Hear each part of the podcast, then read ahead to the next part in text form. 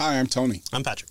Welcome again to Cave to the Cross Apologetics, where we are working our way through the book Truth in a Culture of Doubt. Mm-hmm. Right? So this is a this is a great book. We are in chapter two, and there are various claims in chapter two. Actually, there are five claims in this chapter, right? And we've worked our way to the third uh, claim. The first claim: the the New Testament authors have contradictory points of view on major issues, right?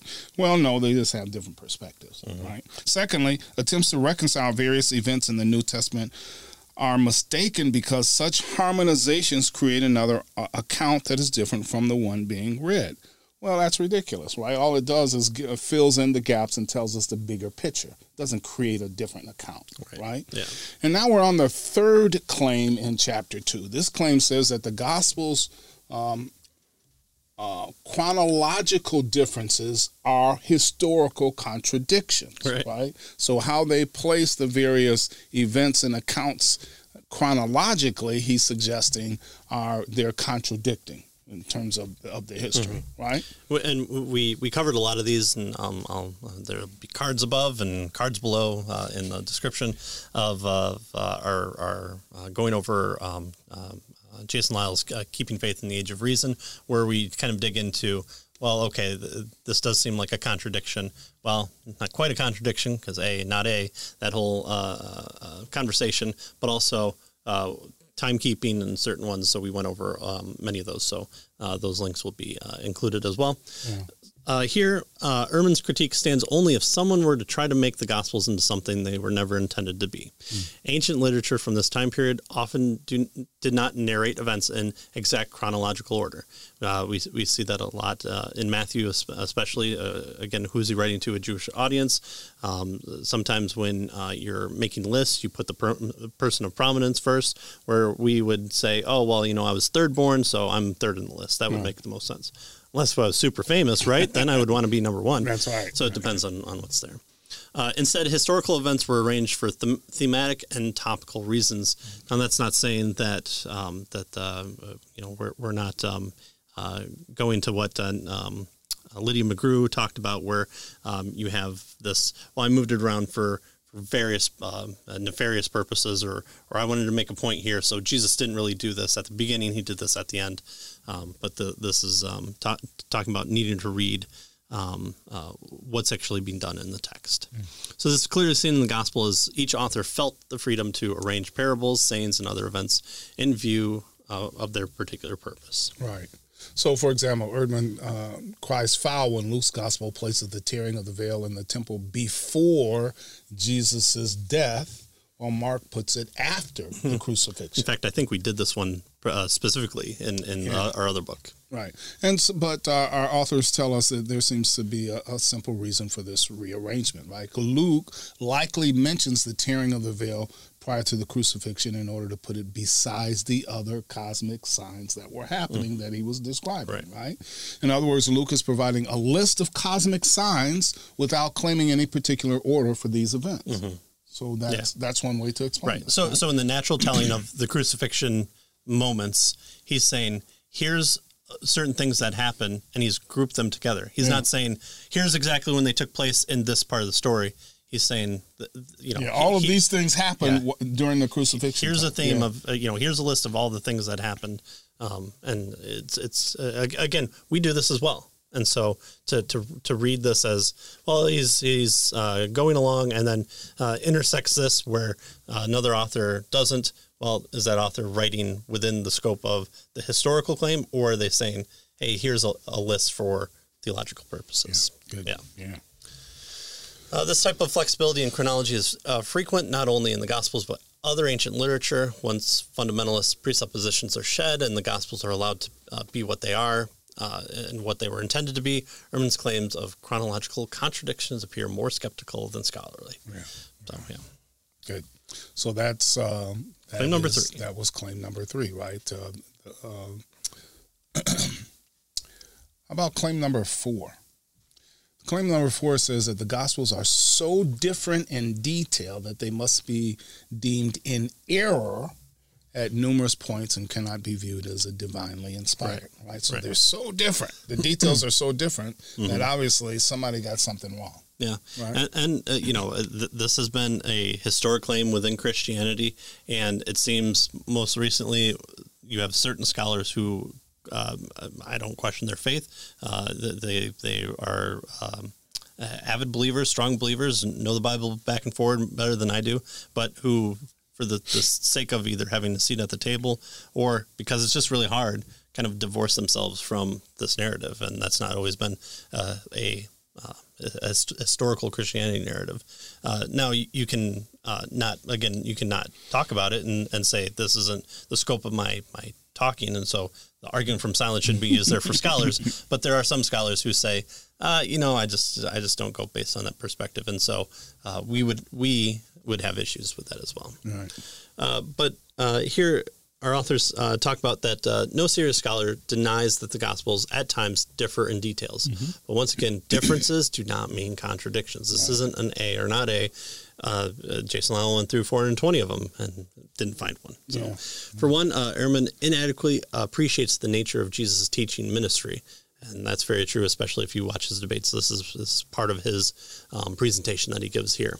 Uh, Jesus would travel from town to town, teaching several of the same lessons and parables in slightly different ways. If he taught a lesson once, he had no doubt would have taught the same lesson on several other occasions. In fact, I think the the, the longest one is the the Sermon on the Mount series, and that's what like twenty minutes to to just read through it. Yeah, or less. And to, to say that, well, that's the only time he said that, it seems weird for a teacher who's going around from town to town. and and and preach for three almost three years. Right. Right. um, and, and so uh, we can kind of compare this to um, uh, the Gettysburg Address, right?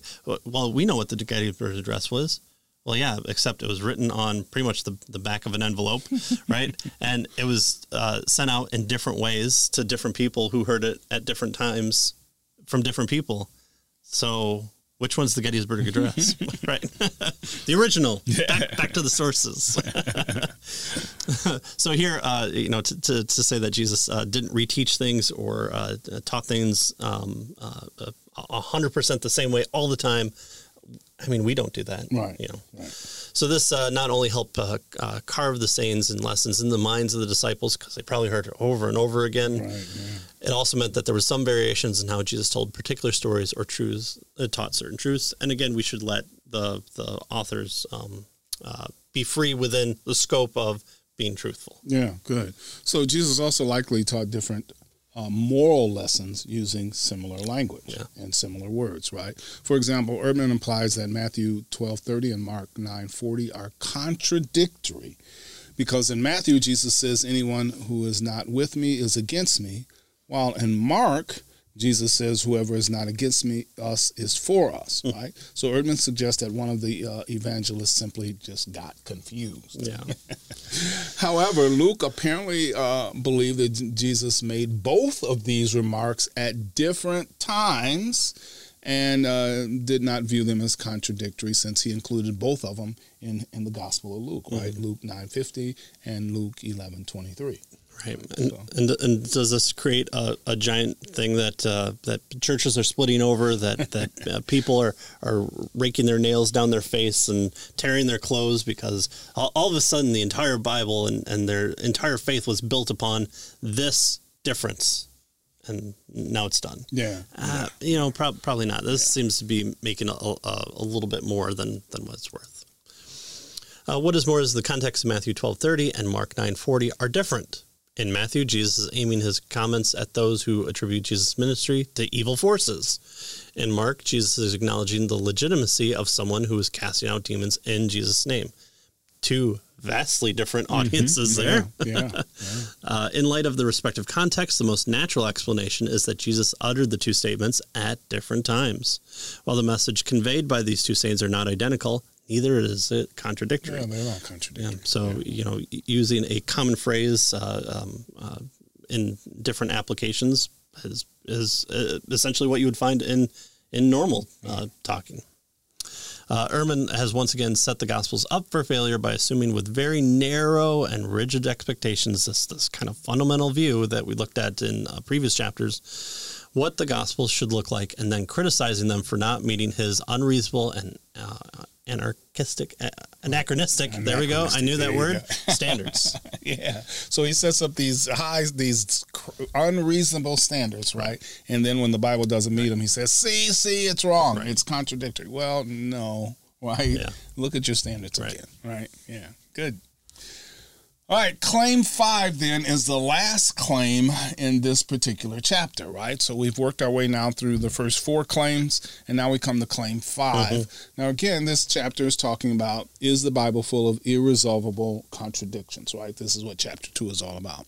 So the fifth claim here says that the diversity of views within the New Testament indicates that Jesus was not originally considered, here it is, ready, to be God in any sense at all he eventually became divine for his followers in some sense before he came to be thought of as equal with God Almighty in an absolute sense. So mm-hmm. so the idea here is there is a progression and we'll see it here in this chapter as we go, right? Yeah. Jesus wasn't originally sought thought to be God and then he eventually became God. Something like that, right? And again, if you've watched any of Bart Ehrman's uh, presentations or debates, he always has that one joke that he repeats all the time is that uh, John's the only one where it talks about him being divine because uh, Jesus says, I am divine and you are the branches. ah, I've heard it so many times.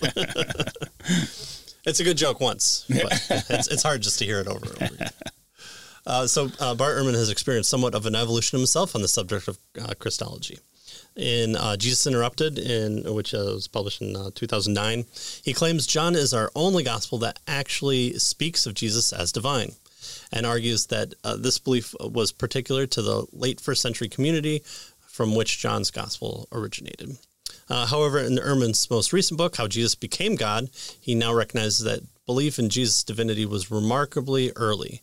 The catch is that uh, he believes this early view meant something far less significant than what most Christians now mean by referring to Jesus' divinity. So there's the, the trade off. Yeah, good. So Ehrman argues for a trajectory in early Christian Right. thought that evolved from Jesus being not God in any sense at all, right, to him being divine in some sense, to him being equal with God Almighty in an absolute sense, Yeah. right? So you have this uh, kind of what he calls a pyramid, right?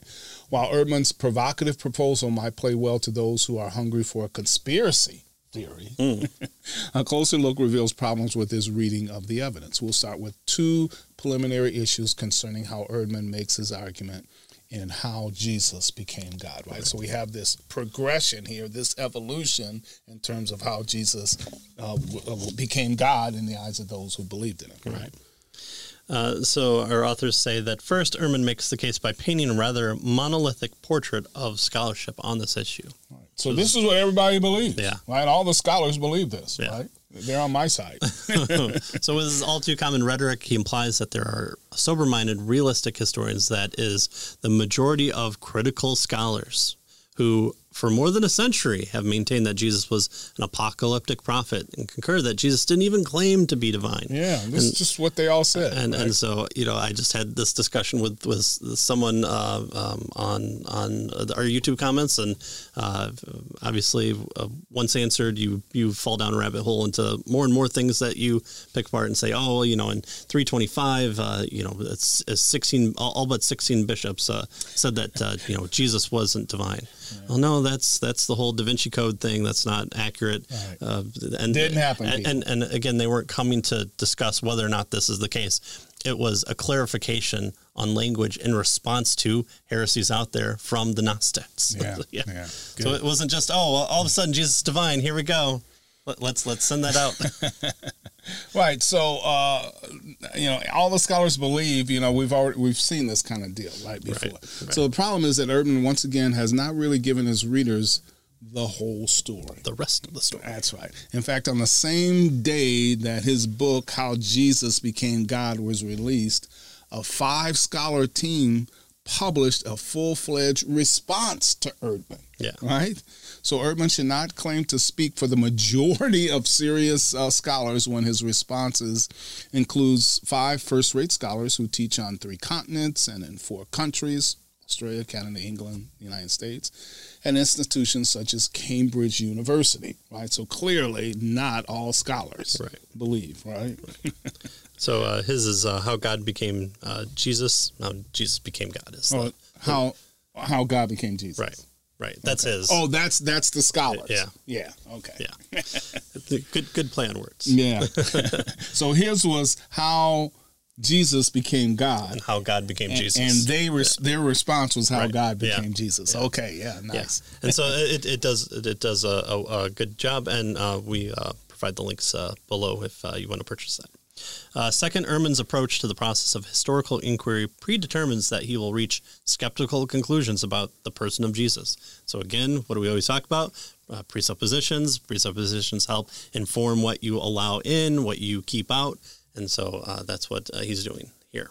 Uh, in the revealing section of, of how Jesus became God, Ehrman explains his approach to history. He writes this It is not appropriate for a historian to pre- uh, presuppose a perspective or worldview that is not generally held. So the question is generally held by whom, right? Yeah. That, that's that's the that's the big thing. If if if you're gonna kind of count heads, count noses, I think you say, uh, then uh, you know, do you count all believers? Oh well, no, they're not scholarly. Right. Okay, well, what about those who have come before? Well, no, those don't count because this, this is modern scholarship. Right. Okay, well, what about those who are doing modern scholarship who are believers? Well, no, they don't count because they're biased. Right. Okay, well, you keep drawing your your circle smaller, and then you say, well, you know, So any- these are the scholars, Yeah. right? These are all the scholars. Right. scholars. Not saying that he's a lone wolf out, out there in, in the desert, but it's it's it's saying um, it, it's not taking into a, a full menagerie of, of different perspectives that you should want to respond against. Uh, later, he writes, uh, historically, an established as established by historians is based on shared presuppositions. So again, presuppositions don't matter, but then they do matter, and so we would agree, yes, they do matter, and so you should at least be clear that, hey, uh, with my presuppositions in place, I don't take um, um, Bible believing scholars as uh, being the best because I want someone who comes at this from a skeptical standpoint. So only what the skeptics say is. Is it- right. it- it- Is when the they say this actually happened, Yeah, the- the- yeah. then you, you can Then take it to the That's bank. right, because he was a skeptic. Right, Right. right. So for Ehrman, historical uh, inquiry cannot allow for any possibility and certainly not uh, point to any conclusion that God is involved in the world in specific ways, right? Uh, hence, historic Christian conclusions are off the table before anyone ever sits down at the table. Mm-hmm. Right, right. So even though Ehrman's justification for such a move is is kind of uh, far from convincing, right? There are plenty of historians who do not share his naturalistic presuppositions, right? In other words, you know, if uh, if we say that God, uh, the, the idea that God is involved in the world in specific ways has to be taken off the table. Well, wait a minute. Now we we are uh, we have some presuppositions. Not so. In other words, no supernatural events can happen. Right, right.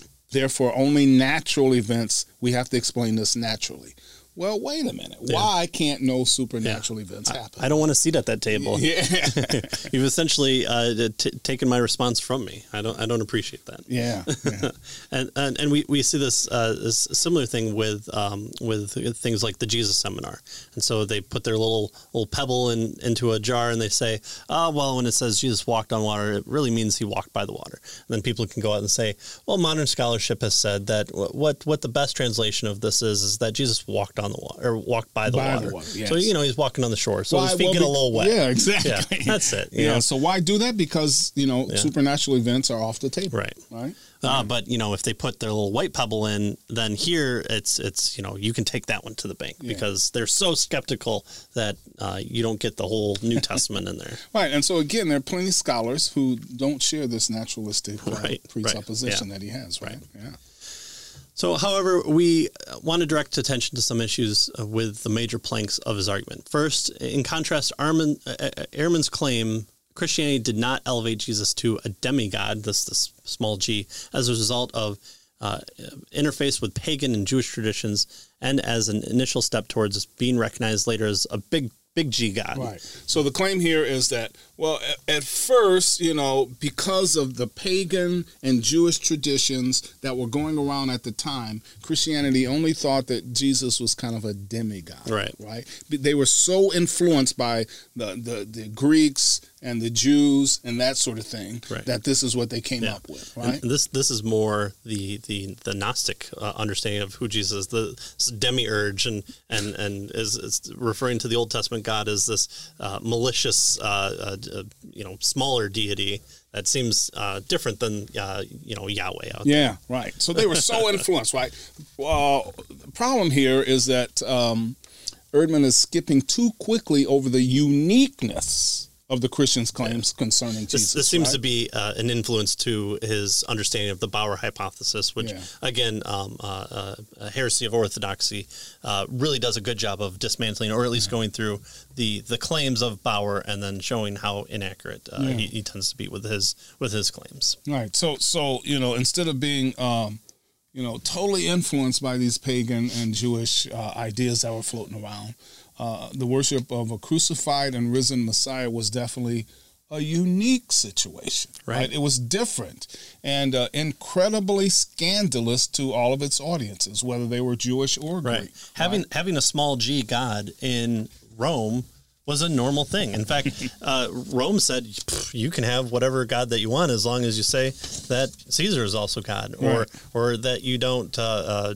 disavow our other gods and become atheists that way. So see, even the, even the Romans, the pagan Romans, didn't like atheists, and so uh, you know why were Christians persecuted? Why why did uh, Eusebius say you know? Uh, 80, you know, 80 years uh, that, that I have, I have uh, not uh, that God hasn't faltered for me. Why why should I deny Him in, in this time? Uh, you know, having having this perspective that comes rooted in a monotheistic religion of Judaism is carried over, and that's clearly seen, especially in the writings of the New Testament. Yeah. So instead of being influenced by Greek pagans and uh, Jewish concepts, and therefore having Jesus as a small g demigod, Yeah. Christianity was unique. Yeah, who are they hiding from then? Yeah. they were unique, Yeah. right? It was unique. It was different uh, and unaccepted by both Greeks and Jews, Right. right? So, secondly, uh, Ehrman's claim, uh, contrary to Ehrman, uh, there is strong evidence that Jesus claimed the the prerogatives and identified himself as God. Ehrman's portrait of Jesus gives short shrift to the uh, to the miracles, actions, and words of Jesus that point to his own divinity.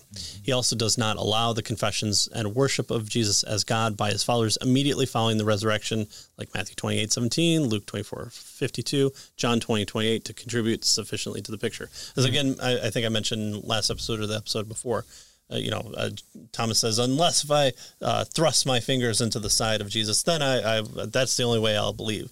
Jesus appears before him. He says, "All right, do it," and he says, "My Lord and my God." Yeah, yeah. So this isn't like you know how people would say, "Oh my God, th- this is crazy." No, this is this is titles that he's attributing, and Jesus doesn't go, "Whoa, hold on, you mean small g?" Yeah. yeah, so small g God, right? You mean demigod? Hold, hold God. on, hold Yeah, on now. yeah. Let's not go too far, Thomas. I'm, you know, I've raised uh, myself from the dead, and Yeah. I'm standing before you with holes in me. But you know, let's let's calm it down. Mm, No, that's that's that's not the case here. So you know, so clearly, this uh, allowing for confessions and worship of Jesus as God was right there very early, right? Right. Immediately after the resurrection, right? We see we see that in, in the Corinthians passages, uh, having uh, uh, uh, Paul use a very uh, um, creedal uh, song uh, used that where it was passed down. That m- most scholars do agree. Most scholars. Mm-hmm. What early. scholars are, Yeah. am I talking about? That's right. Most scholars. Most scholars agree is is an infant type of of, of song that the early church sang, and it Yeah. talks about Jesus' divinity. Yeah, good. So, um, so this is you know, so again, this is evidence uh, that it wasn't an evolution that Jesus became God, Right. But very early on, he was accepted, he Right. was worshipped, and that sort of thing, Mm-hmm. right? Third, it's implausible that uh, New Testament authors would have included contradictory Christologies, right? Uh, that is, conceptions and descriptions of Christ, side by side in the same book, right? These suggest that uh, these ideas are related by the biblical authors to each other and not seen as competing. So here's a couple of examples. John 1 affirms that um, the Word was God, right? John 1 1. Then later in the same prologue, John 1 14 says, The Word became flesh and took up residence among us. Right. So he was God, and then he wasn't God. Right? Well, which is it? Well, it's both. Right. Right? They're side by side. The word was God, the word became flesh. Right? He was man. Yep. So yes, right there. Well, in, in, in verse 13, John went to go get a drink. He went to the bathroom. He washed his hands. he, he finished the TV show he was watching, and then he came back and was like, "Well, wh- where was I again? All right, here, here we go. He's a man. Where- yeah, he, he- came down. I guess I don't know. Let's let's let's keep going. I've got a lot to write here. I've got to get to the end of the book. uh, Colossians uh, one nineteen gives us what Ehrman thinks is co- uh, completely different uh, from an earlier exaltation Christologies. Uh, God was uh, pleased to have all His fullness dwell in Him. Yet later in Colossians two twelve. So again, Colossians one nineteen, and yet in He's two twelve, yeah.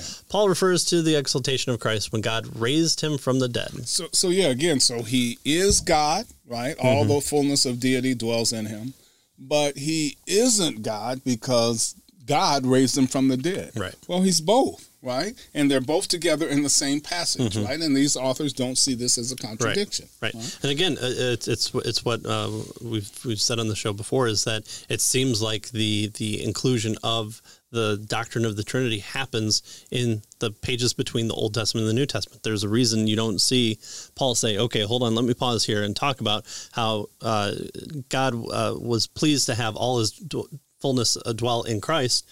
Therefore, identifying Jesus as God, and then saying, well, and then you might be confused when I say later that uh, God raised him from the dead. Well, what am I talking about? Here, let me go into a full on, you know, another book on this. No, it, it seems like there's an understanding. There's there's no outcry of like, oh, well, we're all monotheists. You don't see that from Hebrews. You see a continuation of of of these people who who need to be exalted not on the nature of who Christ is, but on the nature of what he accomplished. Mm, mm, mm-hmm.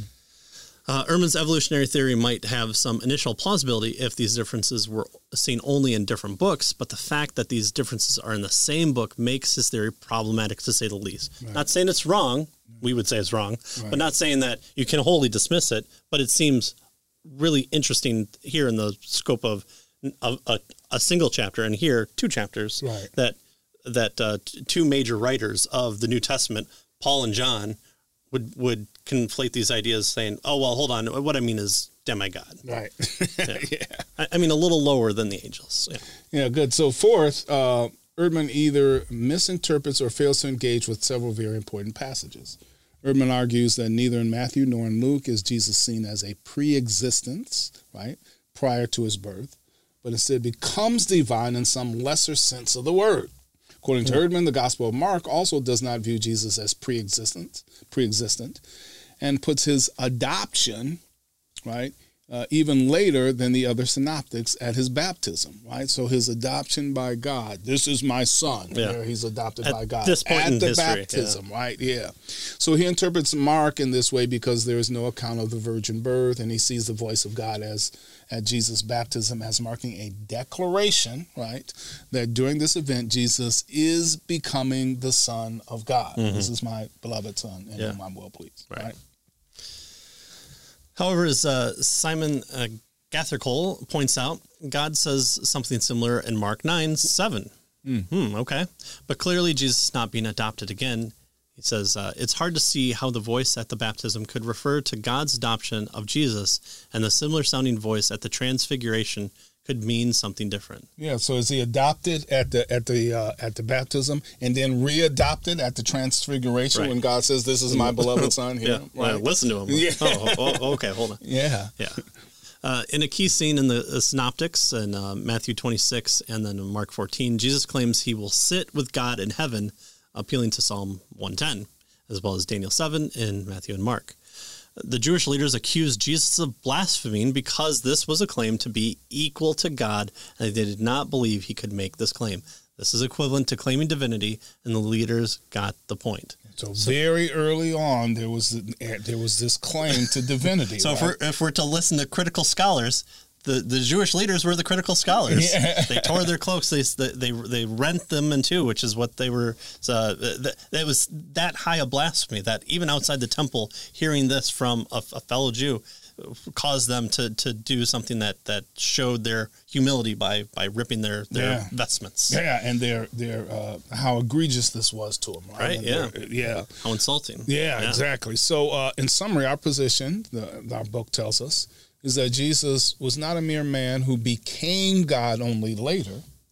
Uh, in Jesus, God took on humanity in the person of Jesus of Nazareth. Also, also the types of Christology Ehrman claims as contradictory are found side by side, even intertwined in individual New Testament books, such as John's uh, Gospel or Colossians that we looked at. So apparently, these authors held both views simultaneously without considering them contradictory, right? So this calls Ehrman's uh, alleged trajectory of this kind of evolution from exaltation to incarnation Christologies. It calls this it calls this into question. All right. Uh, so the the um, kind of heading for this uh, this portion is called from credulity to skepticism. Right. So this is the very last section of the book, Right. here, of, of Of the chapter, chapter. yeah. Yes. Uh, and so uh, uh, Er- Ehrman's journey serves as a reminder that when approaching history, we must avoid two extremes: credulity and skepticism. Right. Bart Ehrman claims to have. So believing everything and believing nothing. Right, right, Right. Yeah. When when it comes to the approach, now that's saying that you can't believe everything uh, in, in the end, but we need to be measured and controlled when approaching things. Again, like the Bereans did uh, against what what uh, other people did when when um, Paul is out there preaching. He goes before the the the um, the Jewish leadership, the Jewish church, and they test him and talk to him and figure out if he's teaching what's what's accurate. The fact that they don't uh, disavow him, uh, that they continue to eat with him, that they send him on missionary journeys, shows that they agreed and supported his message. Yeah. Yeah. Uh, so Bart Ehrman claims to have uh, studied, uh, started his study of the Bible as a fundamentalist, All right. but through a painful process, uh, left fundamentalism in the wake of his exposure to critical scholarship. Yeah. Certainly, in many ways, Ehrman is the antithesis of a fundamentalist. Right. Nevertheless, his rigid requirements for what the New Testament must adhere to, his own that he gives, uh, to in order to be considered true, ironically bears striking resemblance to his fundamentalist beginnings. Yeah. Interesting, interesting so points. He, he leaves fundamentalism, but his basic beliefs are fundamental, right? In terms of his basic approach, rather, Right. is fundamental. Right. Just believe, don't question. this is the word of God. There's no need to look further into these things. He's just doing it for the skeptical point of view. Right, right. So just don't believe this isn't the word of God. right. So again, uh, the the the is, we're not saying that hundred percent this is the, the the view that he's coming at, but in in the scope of his books, what he's writing to uh, the popular audience, he doesn't seem to be addressing alternative viewpoints or the best uh, um, uh, explanations to what he's he's going about. He seems to be putting this out, and it's only when he gets into um, good debates with people uh, that I think a lot of that's fleshed out. And so um, I, I don't know. I, when Bart Ehrman debates, it doesn't fill me with, with too much one way or the other because I don't. I just don't feel like he wants to be at many of them. that, that's what I'm getting. But uh, but there are a lot out there, and so you should check them out because uh, you know that that's that's a, a, view of scholarship where um, both sides get tested, and so um, checking them out. I know James White has uh, debated him, uh, uh, especially on uh, Bart Ehrman's claim that um, that uh, changes in the gospel or in the New Testament book, especially Hebrews, uh, changes the entire scope of Hebrews, and so Tim uh, McGrew has debated him. yeah, debated yeah, him. Yeah, Ve- very, very uh, interesting stuff on uh, unbelievable podcast. So, uh, well, heck, I'll link those in the description below. Uh, but there are other ones out there. Feel free, and you know, uh, sometimes Bart Ehrman wins, whatever that means in the scope of debate. Um, you know, uh, that that's another discussion that Tim McGrew would, would probably have as well. uh, so uh, next time, uh, chapter three, or uh, depending on uh, where this comes out uh, for the, the kind of holiday break that uh, that most people on, I might throw in a a, a, a, different change of, of form, and we might go back to this after that one. So, but we are going to continue on. Uh, thanks for joining us this year. Uh, you know, we started this this uh, show uh, two years ago. And again, like I always say, we would be doing it anyways. Uh, now we're just uh, held to consistency. So, so uh, thanks for those of you who uh, have subscribed, who have listened, um, that uh, that have written emails and comments and talked about how uh, we don't do a good job. uh, you know what, we're going to continue on and uh, and try and do better too as well, uh, whatever that might mean. I, but I am excited about this next chapter, though. Are the biblical manuscripts corrupt? Yeah. Again, it keeps drilling down into Yeah. the areas where Bart Ehrman seems to be most known for, Yeah, and so yeah, uh, this is another one of his books. Yeah, great. So again, thank you. Share, like, subscribe, continue to listen. Uh, even if you don't want to listen to this episode, download it. So the, you know uh, you, you you fake our, our stat numbers. Uh, download it 16 times. Uh, leave uh, reviews if you want to. If not, continue to enjoy. Yeah. Thanks. See you next time.